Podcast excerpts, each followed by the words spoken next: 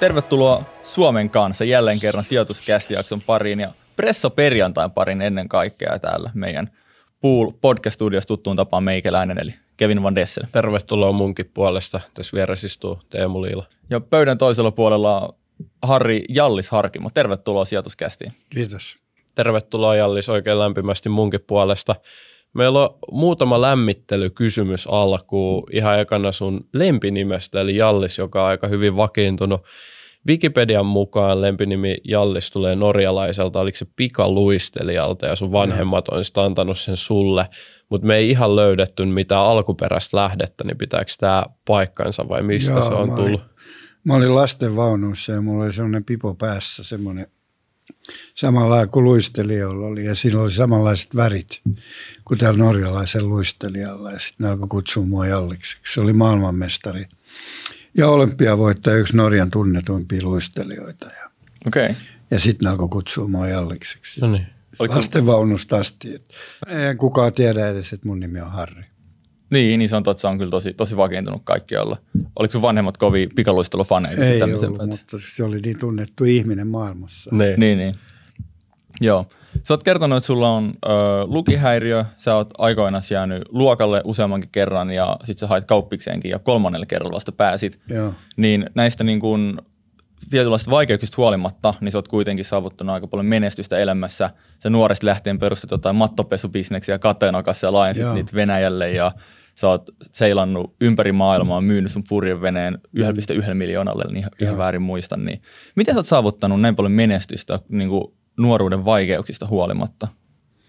No ehkä se on se syy, että sitten, että jos ei se, jo lukihäiriöhän on semmoinen, niin kuin, sehän tekee vaikeaksi sen koulunkäynnin, mutta Mm. eihän se tee sitä elämää vaikeammaksi yhtään, mm. että, että tota, ehkä sä silloin sit haluat toteuttaa itseäsi eri lailla ja tehdä erilaisia juttuja ja bisneksen tekeminen ja tommonen, niin ei se, ei se vaadi niin kuin, ei, ei silloin mitään merkitystä, että oot sä lukihäiriöinen. Ehkä silloin merkitystä, että saat sä jotain papereita Mm. ja pääset se kauppakorkeasta läpi tai jotain tuommoista, se on ehkä vaikeampaa, mutta ei se mun mielestä rajoita, että ihmiset, ihmiset tai nuoret, jotka on lukihäiriöisiä, niin niiden ei pitäisi ajatella sitä silleen, että se rajoittaa niiden elämää, vaan sulla on ehkä muita sitten hyviä kykyjä. Niin kuin mä oon parempi puhumaan kuin kirjoittamaan. Mm. Joo. Kyllä. Niin sulla on ehkä muita semmoisia apuja, jotka, joita sä voit käyttää ja sä voit menestyä sit niiden avulla mieluummin. Että ei kannata käyttää niitä huonoja apuja, vaan kannattaa käyttää niitä, missä sä oot hyvä. Ja, ja mä en ole koskaan edes miettinyt tuota asiaa, että se vaikuttaisi mun menestykseen mitenkään. Mä kävin vähän pidempää koulua ja mä opiskelin, mä sain vähän enemmän kavereita ja, Mm. ja mulla oli vähän enemmän juttuja siinä, mutta en mä sitä koskaan ajatellut. Mä sitten tein bisnestä siinä välillä, kun mä en päässyt sisään kaup- kauppikseen ja mä, mä tein bisnestä ja mä kävin armeijaan ja tämän tyyppisiä juttuja. Et en mä koskaan niin kokenut sitä mitenkään. Niin kuin, että, se olisi, että mulla olisi joku handikappi vaan siksi. Että mä olin viisi vuotta vanhempi silloin, kun mä aloin opiskelemaan, kuin muut oli. Mm. Mutta mulla oli sitten muita kokemuksia ja, ja sitten mä olin olympiavalmennettava silloin opiskeluaikana purjehduksessa ja, ja sitten mä tein bisnestä ja sitten mä opiskelin ja kaikki meni ihan hyvin. Ja mä sain vaan lukea vähän enemmän kauppiksesta, mä pääsin sisään. Kyllä. Mä pääsin niin kuin sen läpi, ei se sen kummallisempi. Ja moni yrittäjähän niin puhuu siitä, että ne on ollut huonoja koulussa ja että tavallaan että se itse asiassa on tietynlainen hyöty, että ei mahu tietynlaisiin muotteihin ja ajattelee, ajattelee eri tavalla. Ja monet sitten referoivat näitä menestyneet jenkkyyrittäjät, jotka aina high school tai college dropoutteja. Niin että, No joo, se on niin, että jokainen yrittäjä on erilainen ja se yrittäjyys on vähän semmoinen mulla, että mä en ollut kauheasti muualla töissä. Että mä oon pari kertaa ollut töissä jonkun yhdeksän kuukautta. No nythän mä oon niinku töissä. mm. Mutta muuten mä oon ollut yrittäjä 40-50 vuotta, että eihän se, ei se ole vaikuttanut niin kuin, se on tapa elää se yrittäminen. Mm. Kyllä. Eli sä oot tosiaan selkeästi henkeä ja vereen niin kuin yrittäjä. Joo. Nyt jos Suomessa lähettäisiin muuttaa jotain yrittäjyyden saralla, viemään niin kuin yrittäjyyttä parempaan suuntaan, niin mitä sä lähtisit muuttamaan?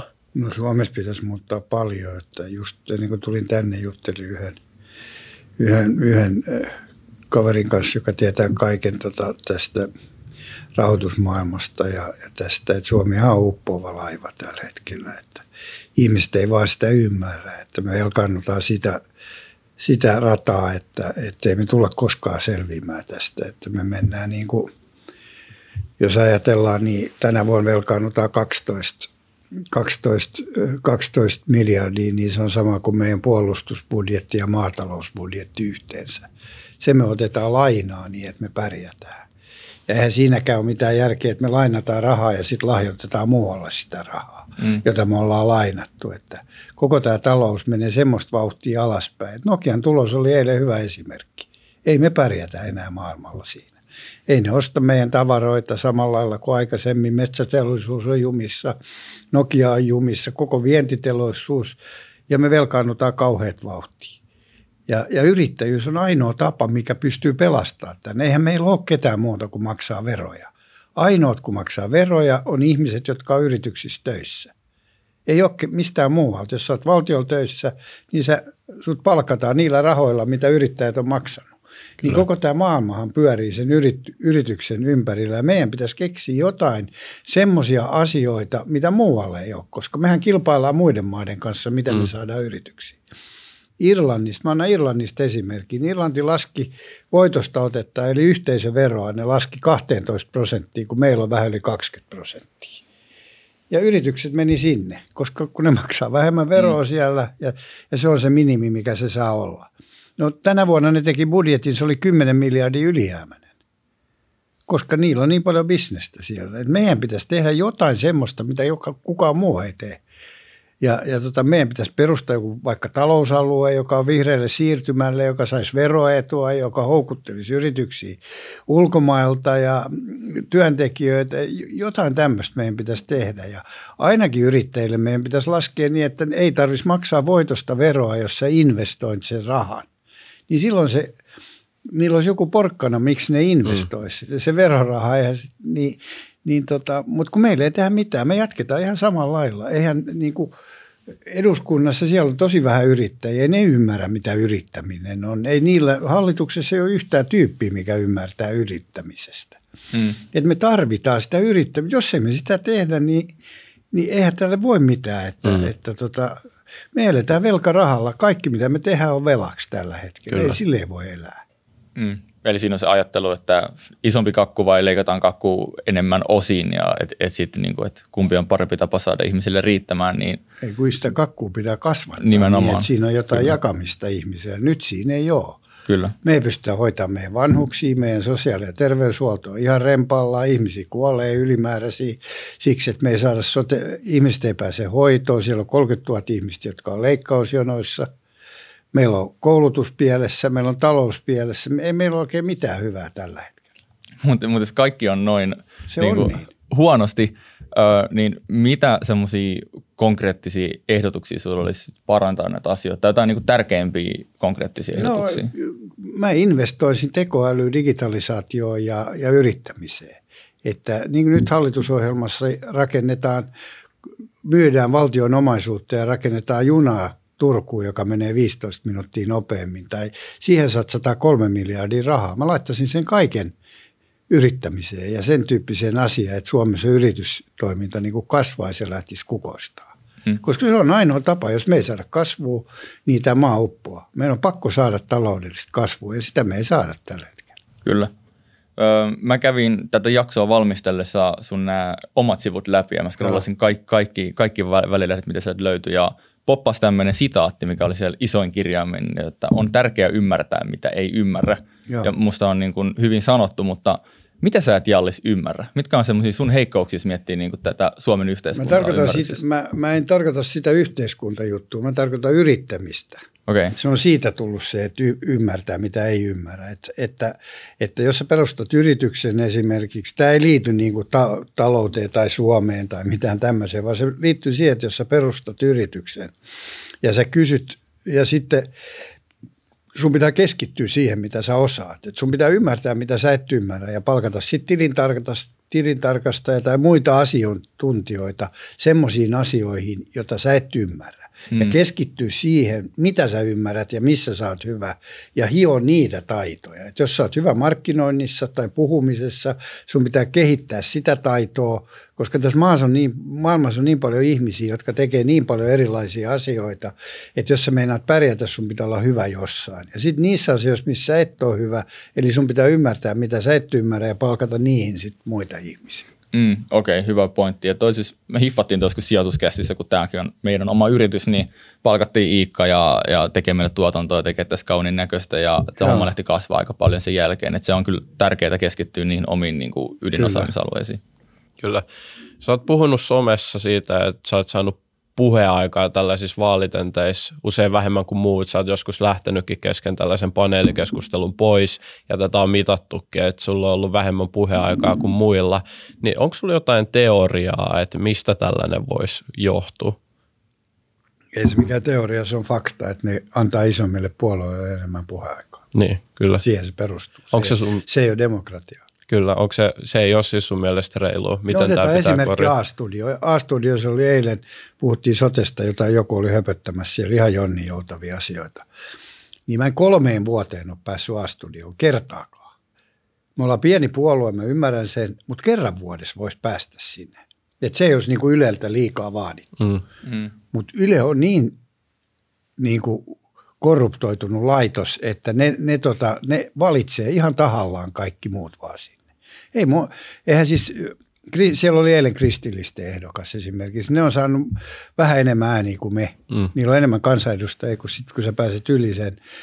Me saatiin 75 000, ne sai vähän yli 100 000 ja ne on koko ajan siellä. Että joku syyhän siihen on, miksi ne ei ota mua sinne. Mm. mm.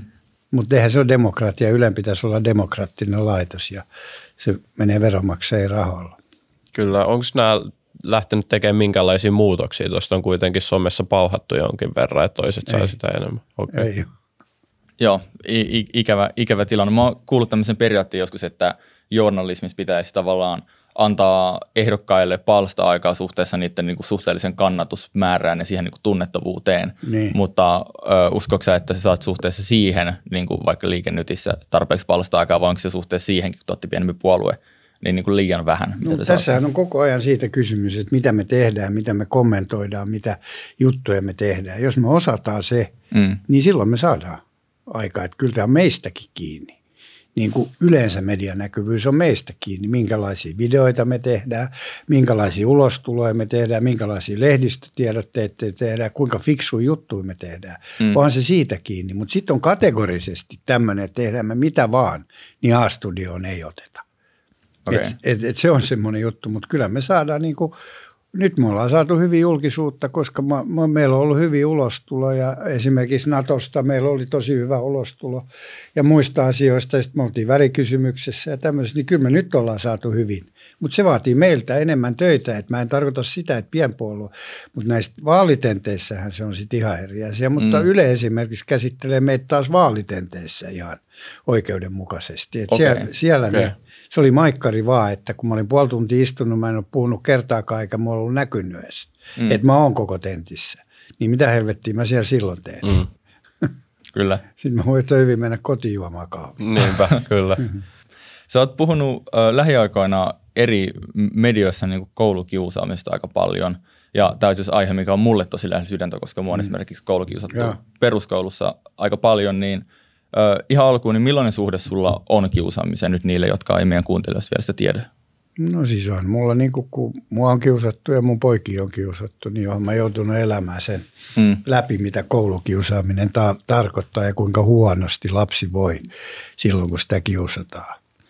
Että jos, niin kuin Danne esimerkiksi kerran se sanoi, että tota, kun se istui sängyssä, mä kysyin, miksi sä istut, että sun pitää mennä nukkumaan niin sanoin, että jos mä istun kestää kauemmin kuin mä nukahdan ja silloin kestää kauemmin kuin mun tarvii mennä kouluun, niin silloin se tietää, että silloin on joku oikeasti mm. iso vika meneillä ja semmoista on tapahtunut paljon. Että kaikki on kiusattu, että jolle, mm. jolle suljettiin siivouskomeroa ja, ja Leolle, Leolle soitettiin suuta koko ajan ja, ja tota, kyllä, kyllä, se on, kyllä sen, siksi se on mun mielestä vakava asia, koska se johtaa sitten muihin asioihin. Ja ehkä ne, jotka kiusaa koulussa, ne ei ymmärrä, että se jää semmoinen arpi jää sulle koko elämäksi. Kyllä. Et mäkin muistan ihan tarkkaan vieläkin, minkä näköinen se kaveri on, kun kiusasi mua. Mm, Joo. Kyllä, ja se oli tosi liikuttava se, mikä Elämäni biisiohjelma ja se sun puheenvuoro, niin se oli kyllä tosi hyvä ja veikkaa, että aika tärkeäkin. Sä oot kuitenkin tosi monelle esikuva niin kuin yrittämisen parissa, niin hieno homma, että toit esille. Joo. Jep. Tähän liittyen, niin jos se nyt valittaisiin presidentiksi, niin pystyisikö se käyttämään sun niin kuin presidentin tämmöistä arvo- ja mielipidevaikuttamista niin kuin kiusaamisen lievittämiseen jotenkin? No varmaan käyttäisin se. Et sehän on, se, se olisi yksi nuorisolle tärkeimpiä asioita, mihin mä keskittyisin varmaan, koska se Joo. johtaa sitten pahoinvointiin ja sitten se johtaa psyykkisiin ongelmiin ja kaikkiin muihin, niin se- se, on, se pitäisi saada pois. Et totta kai mä käy, käyttäisin siihen, että presidentti on mielipidevaikuttaja ja se voi vaikuttaa asioihin. Mm. Mm. Kyllä, se olisi aivan loistavaa. Hei, Haavisto oli meillä, Pekka Haavisto oli viimeksi haastateltavana niin kuin presidenttiehdokkaista ja me ollaan tehty silleen, että edellinen on saanut lähettää seuraavalle ajan kysymyksiä. Joo. Pekka nyt kysyi sulta, että mikä sun mielipide tuosta Hartwall Areenan tai entisen Hartwall Areenan nykyisen, onko se He- Helsinki kysely. Areenan Ky- tilanteessa? Kyllä. Kysy, sun- että mä olisin kysynyt Pekka Haavistolta, että, tota, että miksi se meni siviilipalvelukseen. Eikä armeijaa. Sä saat kysyä meidän seuraavalta vieraalta Kyllä, sitten, niin mutta mut, saa. mut ekana tämä, että mitä Hartwall Areenalle pitäisi tehdä? Pe- No, vai no, kyllä se varmaan, varmaan tota kohta ratkee se asia ja joku ostaa sen ja sitten se tulee käyttöön. Joo. Okei, eli se vaan niin kuin tälleen purkaantuu Joo. tässä ajan kanssa itsestään. Joo. No niin, toivotaan. Sari Essayah on meidän seuraava presidentinvaalivieras, niin minkälaisen kysymyksen sä haluaisit Jallis lähettää Sarille? No mä kysyisin siltä, että kun se on ministerinä, että miksi se on lähtenyt presidentinvaaleihin, koska mun mielestä ministerin tehtävät on aika, aika tota tärkeät. Ja haluatko se olla ministeri vai haluatko se olla presidentti? Että Mm. ministerin työ vie 12 tuntia vuorokaudessa, että miksi se haluaa vielä kampanjoida silloin mini, presidentiksi, niin se on mun kysymys, että Alright. kumpi sille on tärkeämpi olla ministeri vai presidentti? No niin, hyvä haasto. Kysytään sitten, kun tota, Sari tulee meidän vieraaksi. Joo. Teemu on vielä kaivannut tämmöisen niin kuin sitaatin, mä en muista mistä tämä on, No, mutta taisi olla BFF-podista, Joo, missä okei. olit vieraana. Presidentin tärkein tehtävä on osata tehdä päätöksiä ja mulla on siitä kokemusta varmaan yhtä paljon kuin noilla muilla yhteensä. Mm. Niin no, kova itseluottamus, uskoiko se oikeasti tällä tavalla ja onko tämän lisäksi muita semmoisia niin koresyitä, että miksi haluat hakea presidentiksi? No ensinnäkin niin noin muut ei ole koskaan ollut muualla kuin politiikassa mukana. No Aaltola on ollut, ollut tota yliopistomaailmassa, mutta ei siellä mm. kauheasti päätöksiä tehdä. Ja kyllähän se, siis sehän on niin kuin fakta, että se mitä presidentti ei tiedä, niin sehän pystyy selvittämään sen asian. Mm. varmaan nämä ehdokkaatkin tulee auttaa, jos musta tulee presidentti. Jos ne tietää kaiken, niin sittenhän niiltä voi pyytää apua. Ja, mutta jonkun pitää sitten tehdä se päätös, ja se päätöksen tekeminen on kuitenkin se ratkaiseva asia, kun sä päätät asioista, mitä sä teet. Tietoahan sä pystyt hankkimaan. On ulkoministeri, on puolustusministeri, ja on kaikki, että jos sä et tiedä asioita, niin sä varmaan saat siitä sitä tietoa. Mutta se päätöksen tekeminen on se A ja O koko presidenttihommassa. Mm. Ja jos et sä ole tehnyt vaikeissa asioissa päätöksiä, ollut kovissa paikoissa, niin silloin, silloin sä et ole hyvä päätöksentekijä. Ja mä oon mielestäni ollut aika monessa paikkaa. Mä oon johtanut yrityksiä, johtanut projekteja, tehnyt vaikka mitä tämän koko elämäni aikana. Kyllä, päämäärätietoisuutta sulta varmaan löytyy todella paljon, mutta onko tämä sun mielestä presidentinvaalit, pitäisikö se nyt olla sun mielestä niin kuin äänestäjille, jos miettii tätä viestiä, niin pitäisikö heidän ajatella sitä, sitä kautta, että kuka on niin kuin kovin tekee päätöksiä? Sitten kuka on No joo, siinä- kenellä on elämän kokemusta eri aloilta eniten, niin sehän on se Mm. tärkeä juttu. Että Mm. Olen mäkin ollut politiikassa yli kymmenen vuotta, että kyllä siinä nyt oppii politiikan jo aika hyvin. Ja sitten mä oon ollut yritysmaailmassa ja sitten mä oon tehnyt paljon asioita, niin kuin että, että sen mä lasken niin kuin vahvuudeksi. Että noin muuthan ei ole ollut yritysmaailmassa mukana kukaan niistä. Ja tuohon vielä pientä haastoa tuohon statementtiin, niin eikö sun mielestä vaikka nämä kokeneet poliitikot, jotka on kuitenkin aika koviskin paikoissa keitetty, niin eikö niitä ole mukaan tarvinnut tehdä paljon niitä tiukkoja päätöksiä sun mielestä, jos sä vertaat niin itseäsi? No en mä tiedä, Mi- miksi ne olisi tehnyt, missä ne olisi tehnyt. No Alexander Stubb oli tota kokoomuksen puheenjohtaja, mutta sehän pantiin pois siitä, Mm. että se ei pärjännyt siinä, vaan se Orpohan otti sen paikan siitä, että, että tota, ja Haavisto on ollut ulkoministerinä, se on ollut hallituksessa, on tietysti tehty päätöksiä. Sitten tota, en mä nyt lähde niitä vertailemaan, että mi, mi, millä tavalla. Mä tiedän vaan, että, mm. että mä, mä oon tehnyt, kun mä oon tehnyt päätöksen, niin mä oon tehnyt omilla rahoillani niitä päätöksiä. Ja siinä on ollut kiinni se mun juttu, että ne päätökset pitää niin kuin oikeasti harkita ja pitää olla tärkeitä. Silloin kun sä teet valtiolla päätöksiä, niin silloin sä et tee niin kuin esimerkiksi omilla rahoilla päätöksiä, vaan silloin sä päätät niin kuin, ja se on vähän kollektiivista se päätöksenteko, että siellä ei ole yksi kun päättää. Okei. Okay. Kyllä. Siirrytään sitten, nämä oli tarkoitus olla taas niin kuin lämmittelykysymyksiä, mutta tässä tuli jo hikipintaa ja hyviä vastauksia, mutta mennään nyt tuohon niin enemmän ulkopolitiikan pariin ja Joo. ihan ensimmäisenä niin vähän Suomesta liityttiin just tuossa NATOon, niin mitä mieltä saat NATOn tukikohdista? Tulisiko näitä tuoda Suomeen ja minkä tasoisia? No mä en usko, että NATOon tarvitaan niin tukikohtia kauhean paljon, koska, koska tota, mä uskon, että pohjoismainen yhteistyö on kuitenkin se tärkeä. Ja me muodostetaan se pohjoismainen yhteistyö ja sitten me kuulutaan joko Hollannin ää, päätöksen, Hollannin tukikohtaa tai Norfolkia. Ja, ja tota, silloin meillä voisi olla osa tukikohta, mm. semmoinen niin kuin, joka raportoisi siihen, mihin me kuulutaan. Ja se voisi olla pohjoismainen yhteinen ja se voisi kuulua johonkin näihin maihin. Mutta tietysti tukikohdat, jotka on lähellä Venäjää, niin ne on paljon helpommin niin kuin eliminoida kuin ne, jotka on vähän kauempana Venäjää, niin siksi mä en näe sitä niin kuin kauhean tarkoituksenmukaiseksi, että se välttämättä olisi Suomessa. Että se voi olla Suomessa, mutta se voi olla Ruotsissa ja Norjassa yhtä hyvin. Okei. Okay. Okay. Miten sitten nuo ydinaseet? Sun mielestä hyvä idea, että Suomi olisi enemmän mukana vielä näissä niin kuin ydinaseharjoituksissa?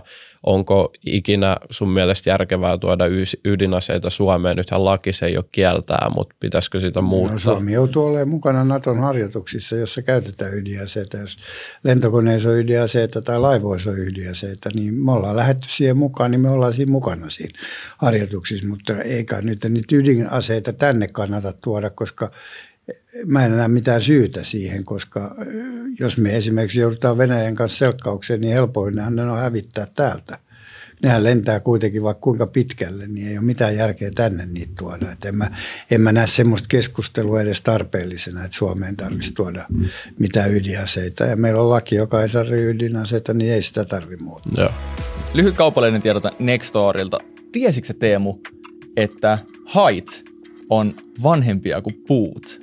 Ei kyllä ole mitään hajua. Mä tiesin, ja mä tiesin tämän, koska mä kuuntelen audiokirjoja ja sivistän itseäni tämmöisellä tiedolla. Ja, mä en selkeästi lue, mutta jos mä voisin suositella muutamaa kirjaa kuitenkin. Meillä on vieraana Jallis Harkimo ja tosi mielenkiintoista päästä jututtaa Jallista. Jallikseltakin on kirja Nextorissa suoraan sanottuna, eli suoraan puhetta politiikasta.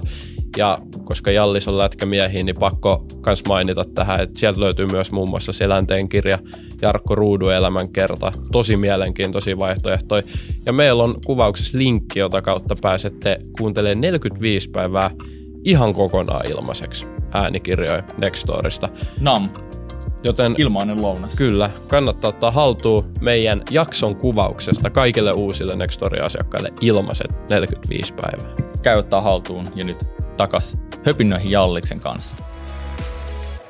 Sä teit just video YouTubeen tuosta, että Naton valmiusjoukkoihin tarvitaan myös Suomesta sotilaita ja siinä pohdit, että tässä tulee iso kysymys, että mistä ne tulee, onko ne vapaaehtoisia, onko ne reserviläisiä, miten tämä toimii, niin mikä olisi sun mielipide, että jos nyt täytyy lähteä no siis se, osa sitä, mitä mä haen tässä, mistä ei keskustella vielä, on se, että Suomeen, jos NATO on päättänyt, päätettiin, että Naton valmiusjoukot on 300 000 koko Natosta, niin silloin se voi olla, että meidän ehkä on niin kuin, sitä ei ole julkisesti sanottu, mutta sitä on sanottu, että se voisi olla joku 4000.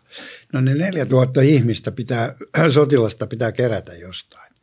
Ja mehän sanotaan aina, että meillä on maailman suurin armeija, mutta eihän meillä ole, tota, eihän meillä ole ammattilaisarmeijaa. Niin silloin hmm. ne pitää kerätä näistä reserveistä.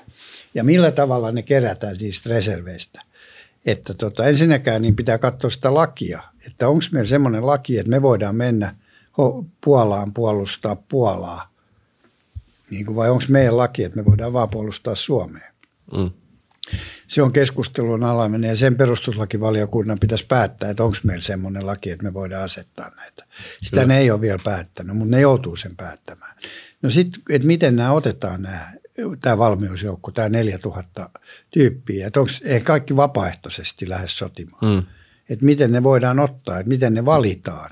Ja, ja tästä pitäisi keskustella, koska mä sanon, otetaan esimerkki, mun poika pääsi just tota, rukin läpi, eli se on upseeri ja se on hankkenilla ja se käy töissä. No, jos sille soitetaan ja kysytään, että lähdet sä Puolaa sotimaan, niin, niin, niin tota, en mä tiedä, mitä se vastaisi, mä oon mm. kysynyt siltä, mutta tämän tyyppisiä kysymyksiä voidaan esittää ihmisille, että onko niiden pakko lähteä sitten, miten ne otetaan, jos ne vapaaehtoiset ei riitä, mitä näille ihmisille tehdään, jotka on valmiudessa, saako ne jotain palkkaa siitä, että ne on valmiudessa. Mm. Eihän sinne voi mitään 40-50-vuotias tyyppi, joka on yli lihava, joka ei ampunut pitkää aikaa lähettää, vaan ne pitää olla semmoisia, joilla on ne taidot, että ne voi lähteä sotimaan.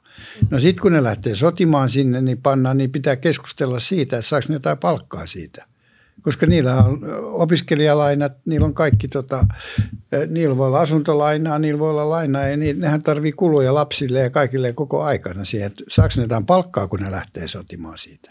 Siitä ei ole keskusteltu mitään. No entäs kun ne menee sinne sotimaan, jos ne loukkaantuu siellä tai jos ne kuolee siellä, saako ne jonkun korvauksen siitä? Mm. Kaikki nämä asiat on aukinaisia. Näistä ei ole yhteiskunnassa keskusteltu yhtään.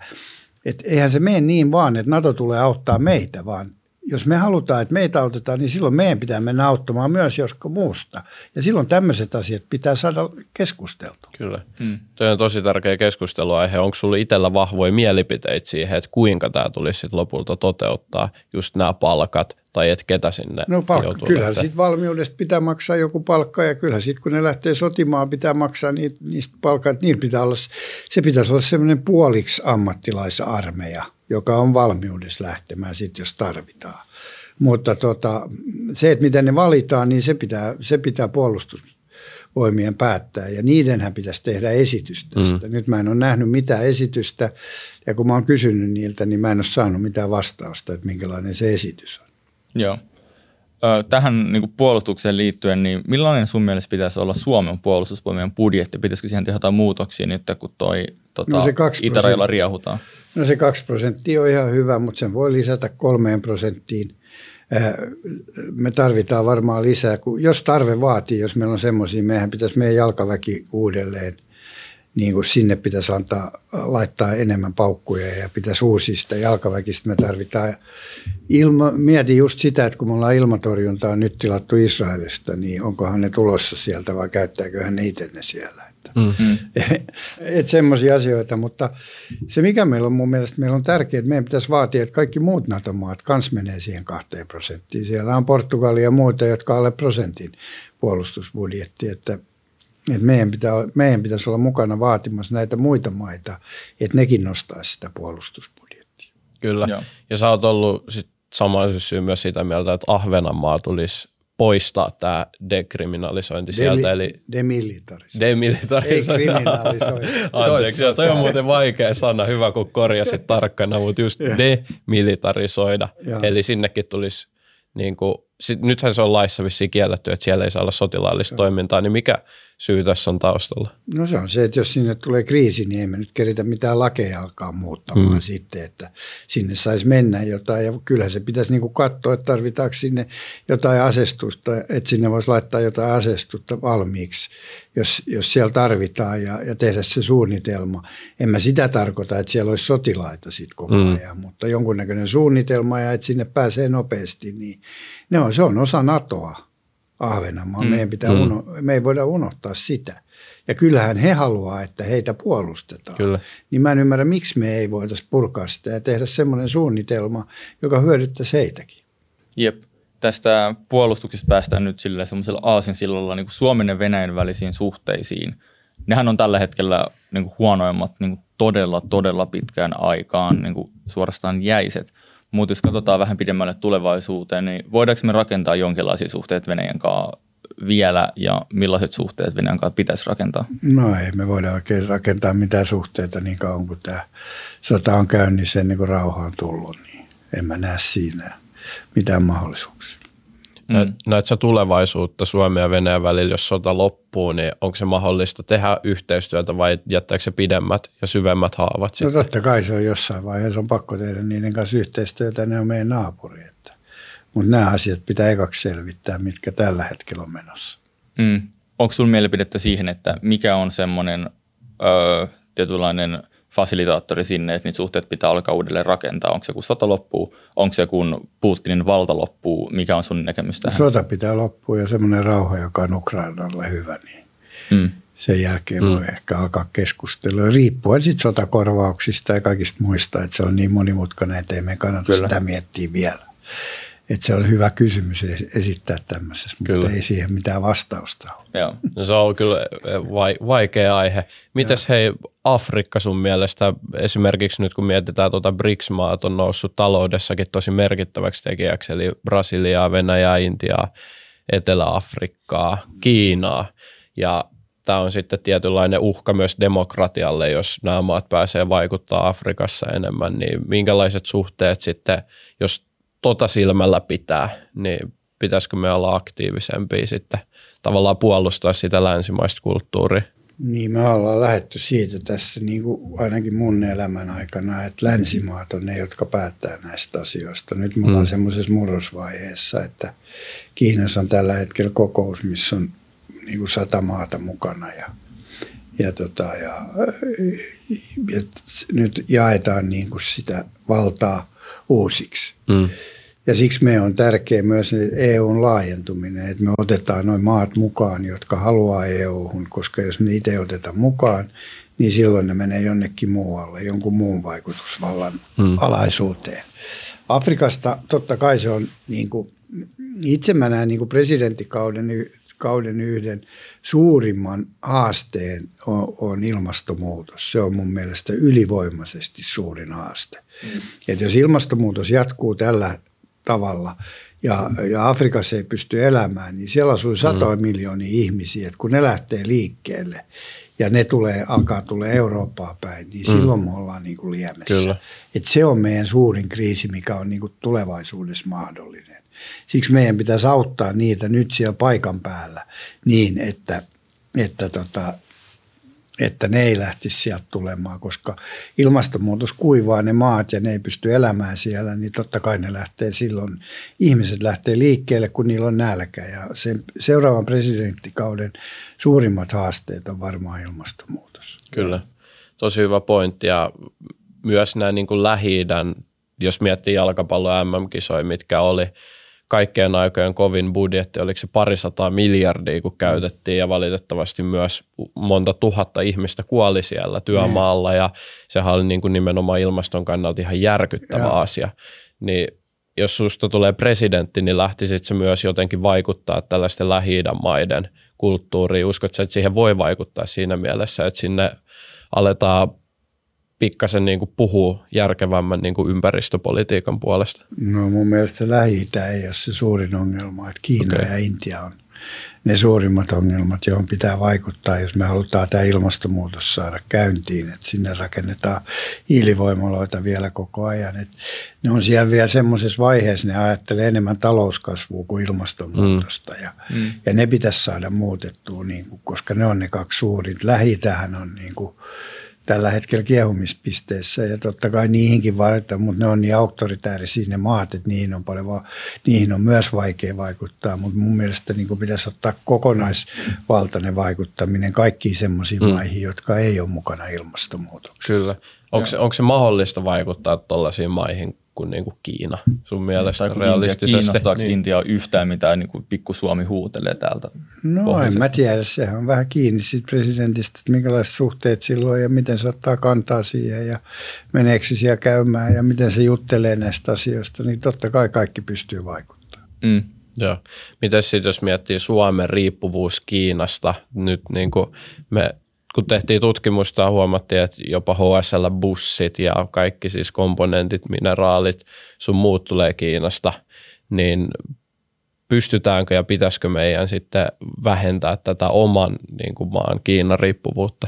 No ensinnäkin meidän pitää lähteä siitä, että EU pitää päättää siitä, että mi- miten ne suhtautuu Kiinaan, koska Suomelle ei ole kauheasti merkitystä, jos mm. meillä ei ole HSL-busseissa niitä. Se ei kiinalaisia kauheasti paino, Kyllä. mutta jos mm. EU kokonaisuudessaan alkaa painostamaan Kiinaa, mm. niin silloin silloin suurempi merkitys. Ja EU pitää säädellä ne säännöt. Ja meidän pitää vaikuttaa siihen, minkälaiset säännöt EU tekee siihen Kiinan riippuvuuteen. Mutta totta kai sitä pitää vähentää koko mm. ajan, mutta millä tavalla, niin, niin mä lähtisin, että EUlla enemmän valtaa siihen eikö meillä ole maana mahdollisuus myös niin kuin yrittää ö, hankkia näitä komponentteja ja erilaisia asioita muista maista. Et eikä Kiina nyt ainoa ole, kuka pystyy ne meille tuottamaan. No kyllä tällä hetkellä on ainoita, mutta, okay. mutta tota, kyllä me itsekin pystytään siihen vaikuttaa, mutta mm. sille on niin suurta merkitystä Kiinalle, mm. että ollaanko me, silloin merkitystä sitten Suomelle, jos tulee kriisi, että me ei olla riippuvaisia niistä.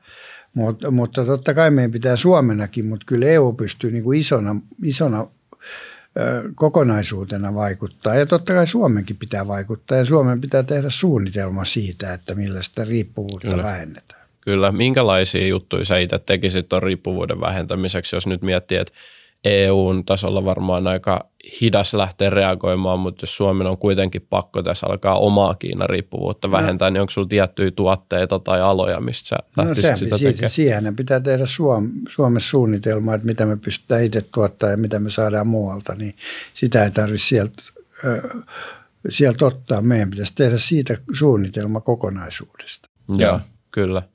Mitä mieltä saat TikTokista ja siitä, että nythän valtiopuhelimissa se on kielletty ja musta tuntuu, että kaikki presidentinvaaliehdokkaatkin tekee TikTokia ja mekin tehdään TikTokia, mutta onko se se kiinalaisten niin kuin vakoiluväline ja käytetäänkö sitä oikeasti hy- hyväksi siellä sille, että meidän pitäisi olla huolissaan? Sulta kuitenkin tulee, tulee hyvää TikTok-materiaalta, sun jengi täällä tuottaa. Niin tota. No jos ne on kiinnostunut meidän TikTokista, niin olkaa hyvä. Okei, okay, eli sä oot huolissaan niinku siitä, että Kiina saa sieltä dataa vai? No en mä tiedä mitä dataa, ne ei saisi musta sieltä sen enemmän kuin mistään muualtakaan. Että tota, enkä mä tiedä edes ottaako ne sitä dataa, mutta mutta tota, kyllä tästä on paljon keskusteltu tästä ja on puhuttu autoista ja puhuttu huoveesta ja kaikista muista, että, mm. mm. että ne on aika isoja kokonaisuuksia ja niitä kyllä. meidän pitää niin kuin tutkia. Kyllä ja kyllähän niin kuin länsimaissakin varmasti niin kuin Meta eli entinen Facebook, niin kerää ihan valtavat määrät tietoa samalla tavalla, mutta tietysti siinä on vähän erilainen asennoituminen ihmisillä, kun kuulee, että niin kuin Kiina tekee sitä samaa, niin, niin varmaan siinäkin on aika iso paino. Niin, mitä Meta tekee niille ja kenelle ne niin, antaa niitä. Kyllä. kyllä. Onko sulla omassa puhelimessa TikTokia? On tietysti. Koska me ollaan kuultu aika monelta, että ne ei uskalla pitää omassa puhelimessa TikTokia, että tavallaan ne ei luovuta sit omia muita tietoja, vaan sitten ne on jossain niin kuin haavistopuheet sillä kuin TikTok-puhelin tai joku tämmöinen. Mutta sä et ole huolissaan? En ole. Okei, okay, selvä. Öö, hypätään vähän jenkkisuhteisiin. Millaiset suhteet sun mielestä Suomelle jenkeillä on tällä hetkellä? Ja jos sä pääset pressaksi, niin millaisia suhteita sä pyrkisit rakentaa jenkkien kanssa? No me ollaan te- tekemässä niiden kanssa just uutta sopimusta, hmm. joka on niin kuin Naton lisäksi tärkeä sopimus meille puolustuksellisesti ja jen- jenkkeen auttamisesta. Että kyllä me tarvitaan, niin kuin, tarvitaan tota, hyvät suhteet sinne ja niitähän pitää vahvistaa tietysti. Että, Kyllä. Että se on varmaan yksi tärkeimpiä maita, että EU, Iso-Britannia ja sitten Jenkit on ne, ne maat, jotka on meille niin kuin tärkeimpiä. Kyllä.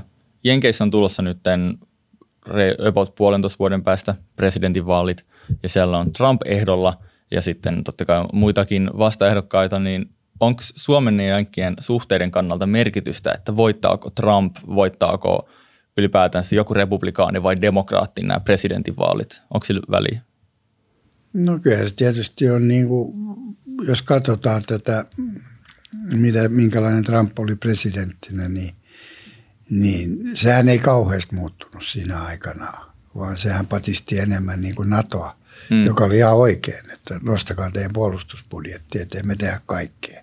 Mm. Mitä se sanoi, joka mun mielestä oli ihan oikein tehty, mutta eihän siellä kauheasti mikään niinku muuttunut sitten. Mm. Et sitä vähän yli dramatisoidaan sitä muutosta. Siellä on kuitenkin ne virkamiehet ja kaikki, jotka ja se jatkuu samalla tavalla. Et mä en usko, että se muutos tulee olemaan niin iso, vaikka se muuttuu. Et meidän pitää olla suhteita ja meidän pitää luoda semmoiset suhteet niihin presidentteihin, jotka valitaan. Mm. Että poliitikothan vaihtuu koko ajan. Että sun pitää muistaa se, että jos sulla on kokemusta ja sä tunnet paljon poliitikkoja, niin se voi olla, että neljän vuoden kuluttua yksikään niistä ei ole enää, enää tota töissä, vaan siellä on valta vaihtunut, koska Kyllä. nykyään vaihtuu aika tiheeseen tahtiin ja tulee eri tyyppejä, jotka on aikaisemmin ollut. Kyllä. Niin mä tarkoitan vaan sitä, että meidän pitää vaan pystyä luomaan niitä suhteita, oli kuka vaan siellä tulisitko sä hyvin toimeen Trumpin kanssa? Sulla oli YouTubesta TikTokissa joku video, missä oli siinä Trump Toweri edessä Jenkeissä, niin jos Trump nyt valittaisi, sut valittaisi, niin miten te tulisitte jossain niin kuin lounaspöydässä toimeen? No en mä usko, että sen kanssa se vaikeampi on tulla toimeen kuin kenenkään muuta. Ollaan me tehty samaa TV-ohjelmaakin. Mm, totta, teillä on joku icebreaker siihen pöytään. No, en mä usko, että se mikä ongelma on. Kuka vaan on presidenttinä, niin sen kanssa pitää tulla mm. toimeen. Ehdottomasti. Onko sulla muuten valmiita suhteita paljon tuonne Jenkkiin, vaikka senaattiin? Että tämäkin on yksi kysymys, mitä moni presidentinvaaliehdokas tuo esille, että onko sulla kerran urasaikana muodostuu hyviä ei suhteita? Ole. Ei ole.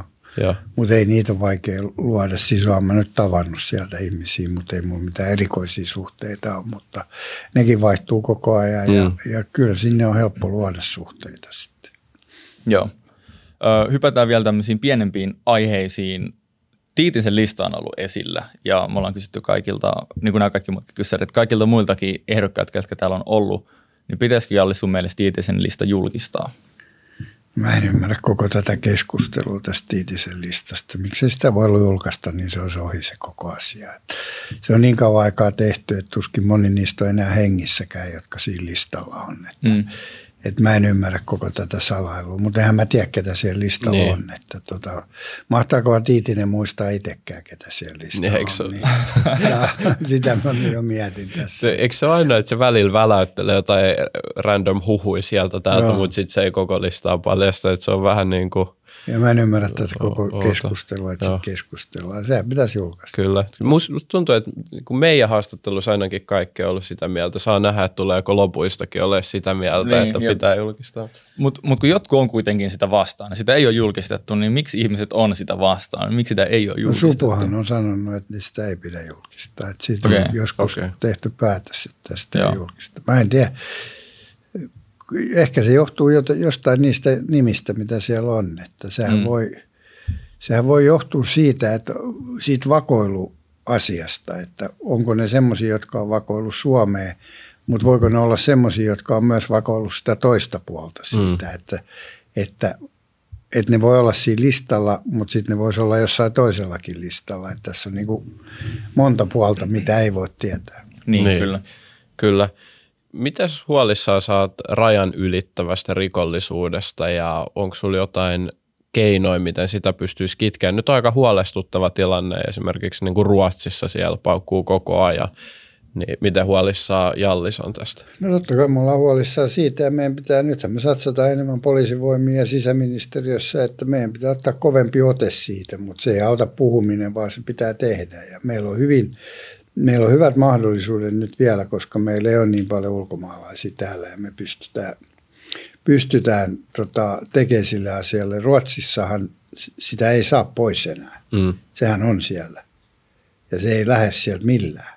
Kyllä. Ja se jatkaa sitä, se on siellä niiden lopuelämää, mutta meillä se ei vielä ole, niin nyt meidän pitää tehdä sitä. Kyllä, onko poliisivoimien lisäksi jotain muita konkreettisia esimerkiksi maahanmuutto, niin minkälainen mielipide sulla on tuohon, että miten no mun sitä... mielestä hallituksella on hyvä politiikka, ne on koventanut maahanmuuttoa.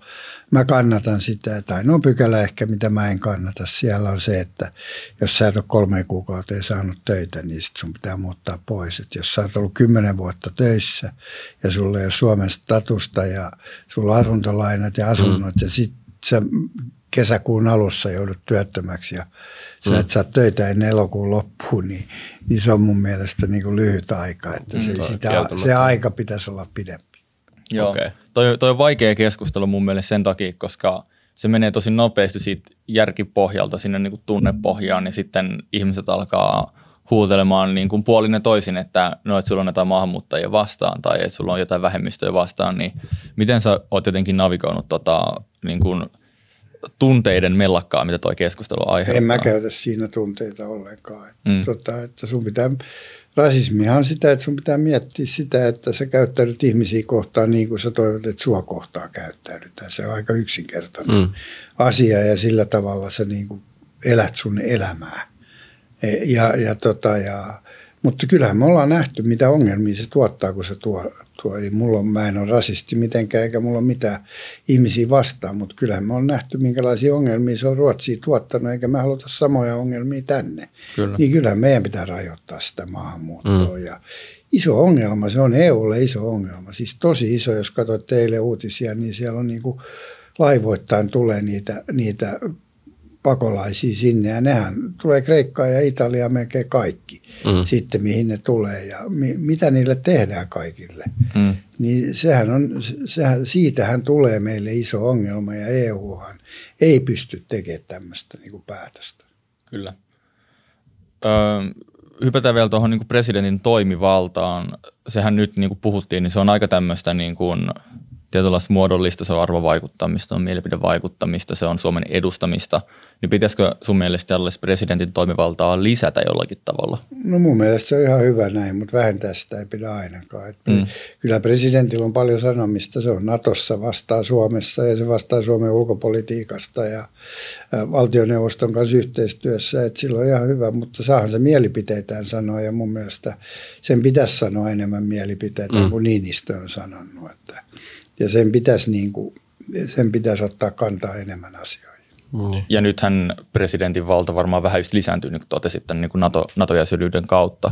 Joo, se on lisääntynyt ja, ja, ja, ja, ja tota, se on mun mielestä hyvä asia, että se, että se asia on tullut selväksi, kuka hoitaa, mutta pääministeri hoitaa sitten EU-asiat ja silloin niiden molempien pitää olla yhteistyössä toistensa mm. kanssa se, sulla on tosi vahva niin kuin osaaminen ja halu viedä sitä taloutta parempaan suuntaan, niin pitäisikö sun mielestä presidentin puuttuu sitten ollenkaan. Nythän presidentti ei käytännössä puutu ollenkaan tuollaiseen niin talouskeskusteluun. Joo, pitäisikö olla mukana niin, talouskeskustelussa. Siis niin, sisäpolitiikka. Joo, ja pitäisi olla talouskeskustelussa enemmän mukana. Ja sitten mä, mä pitäisin presidentti enemmän tämmöisenä vientiveturina kanssa. Et mä tekisin ihan oman osaston, joka lähtisi niin kuin presidentin avulla vie, mm. viemään Suomeen maailmalle ja, ja tyyppiä. Perustaisin semmoisen yksikön, joka tietäisi joka kerta, kun mennään johonkin maahan, että mitä yrityksiä pitää ottaa mukaan ja, ja, ja tehdä valmiiksi se, se, se alkulämmittely siellä toisessa maassa. Ja, ja sitten joka kerta, kun matkustaa, niin ottaa mukaan vientivaltuuskunnan ja mä kehittäisin sitä hommaa mm. paljon. Mitä, okay. mitä sä pakkaisit tähän vientiveturiin mukaan, kun lähdetään ulkomaille? Mikä tämä niin motiivi tämän takana on? Onko se siis nämä yritykset vai suomalainen brändi vai mikä Yritit, olisi tärkeää Yritykset. Viedä? Presidentti pystyy avaamaan semmoisia ovia ja sä pääset keskusteluun semmoisen ihmisten kanssa, joita sä muuten pääsee. Siksi mun mielestä se pitäisi, presidentti pitäisi olla mukana tässä paljon vahvemmin. Eli tämä lisäisi niin suomalaisten yritysten kansainvälistä kilpailukykyä. Onko tämä se idea siinä taustalla? Se on se koko idea. Joo. Kyllä. Sitten jos vielä viimeiset jutut, niin arvoista. Minkälaisia arvoja sä niin kuin ennen kaikkea tulisit ajamaan Suomen tasavallan presidenttiin? Niin kuin, että mitkä on sulle tärkeitä asioita, joita sä haluaisit viestiä ehkä koko kansalle? No, en mä tiedä. Kyllä ne on tasa-arvoisuus ja rasismi ja, ja tota, isänmaa ja uskonto ja kaikki nämä asiat, jotka kaikki muutkin varmaan ajattelee niitä. Niin niin kyllä ne on tärkeitä arvoja, joita, mm. joita mä kannatan. Joo, niin kuin, mutta kuten todettiin, presidentti on niin kuin arvovaikuttaja, niin kyllä varmaan on niin kuin henkilökohtaisia asioita, mitkä on niin kuin tärkeitä. Sä oot puhunut paljon esimerkiksi niin kuin perheestä. Niin, no totta kai, niin siis se on mulle, että niin kuin, perhe on tärkeä ja mä, mä niin kuin enemmän haluaisin, että perheet ottaisi vastusta, että ne, että ne ottaisi enemmän vastuuta lapsistaan ja mm et nyt on semmoinen käsitys, että koulun pitäisi kasvattaa noita, joilla on ongelmia. Että kyllä se on kotona, kun se pitää katsoa. Ja perhe on mulle niin kuin se ykkösjuttu koko tässä elämässä, että sun pitää hoitaa sun lapsia ja sun perhettä niin, että ne on onnellisia ja olla niiden kanssa tekemisissä. Ja sun pitää olla määrättyjä rutiineja ja tehdä määrättyjä asioita ja sitä mä oon pitänyt niin kuin yksi, se on ollut yksi mun tärkeimpiä asioita. Kyllä.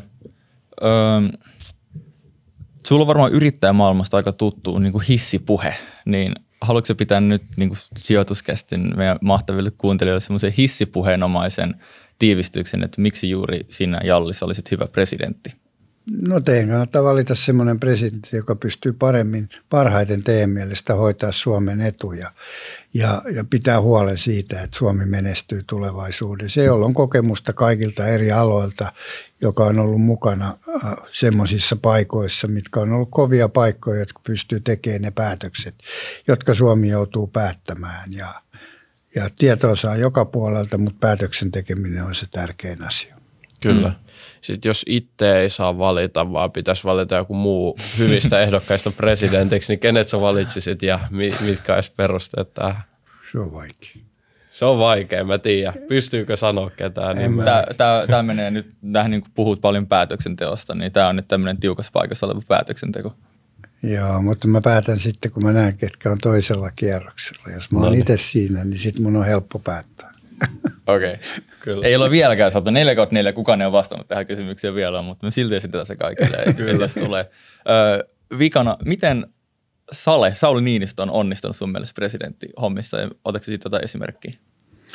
No siis mähän lähden siitä, että mä en ole presidenttinä lähde tekemään mitään yrityssaneerausta, vaan että mä lähden sitä linjaa, mitä, mitä Niinistö on tehnyt. Mm. Että, että mm. jos voisi sanoa Niinistö Harkimon linjaa, niin mä lähtisin tekemään sitä samaa linjaa, mitä, mitä presidentti on tehnyt ja, ja lähtisin Presidentti on, Sauli on tehnyt semmoista linjaa tällä hetkellä, jonka Suomen kansa on hyväksynyt, niin miksi siitä pitäisi mm. muuttaa?